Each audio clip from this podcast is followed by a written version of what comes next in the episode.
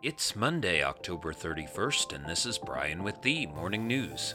Give us five minutes and we'll give you the headlines you need to know to be in the know. The United Nations and Turkey on Sunday scrambled to rescue an agreement that allowed Ukraine to ship grain via the Black Sea a day after Russia suspended the deal in a move that threatens global food prices and puts pressure on Ukraine's allies.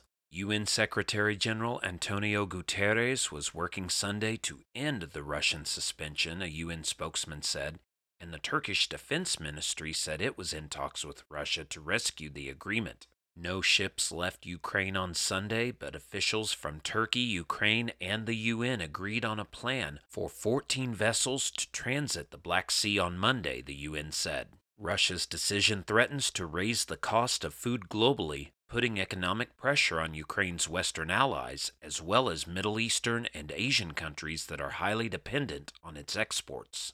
Ukraine's Black Sea ports are one of the world's most important routes for the export of wheat, corn, and other products.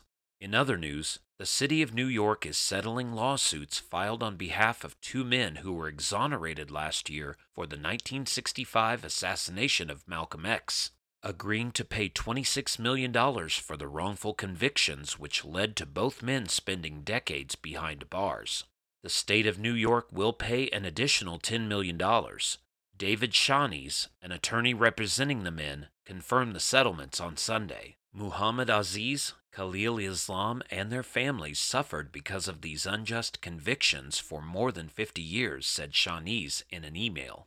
He said the settlements send a message that police and prosecutorial misconduct cause tremendous damage, and we must remain vigilant to identify and correct injustices. Last year, a Manhattan judge dismissed the conviction of Aziz, now 84, and Islam, who died in 2009 after prosecutors said new evidence of witness intimidation and suppression of exculpatory evidence had undermined the case against the men. Then District Attorney Cyrus Vance Jr. apologized for the law enforcement's serious, unacceptable violations of law and the public trust.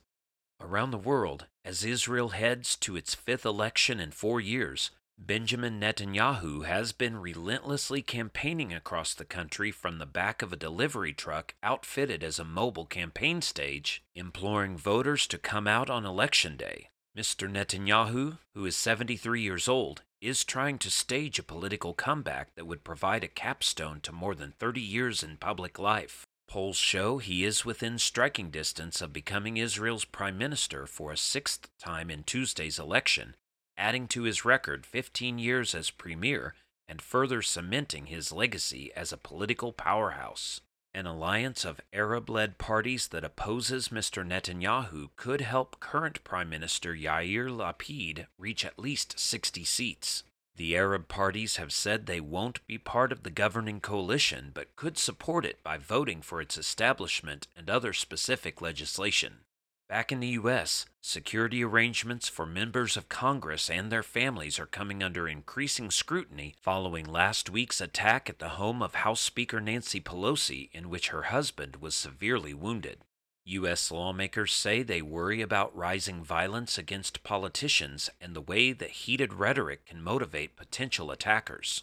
The attack that left Paul Pelosi injured at the couple's home in San Francisco renewed worries from some members of Congress about whether the existing security arrangements outside the Capitol, which focus on congressional leadership, are sufficient to meet the threats.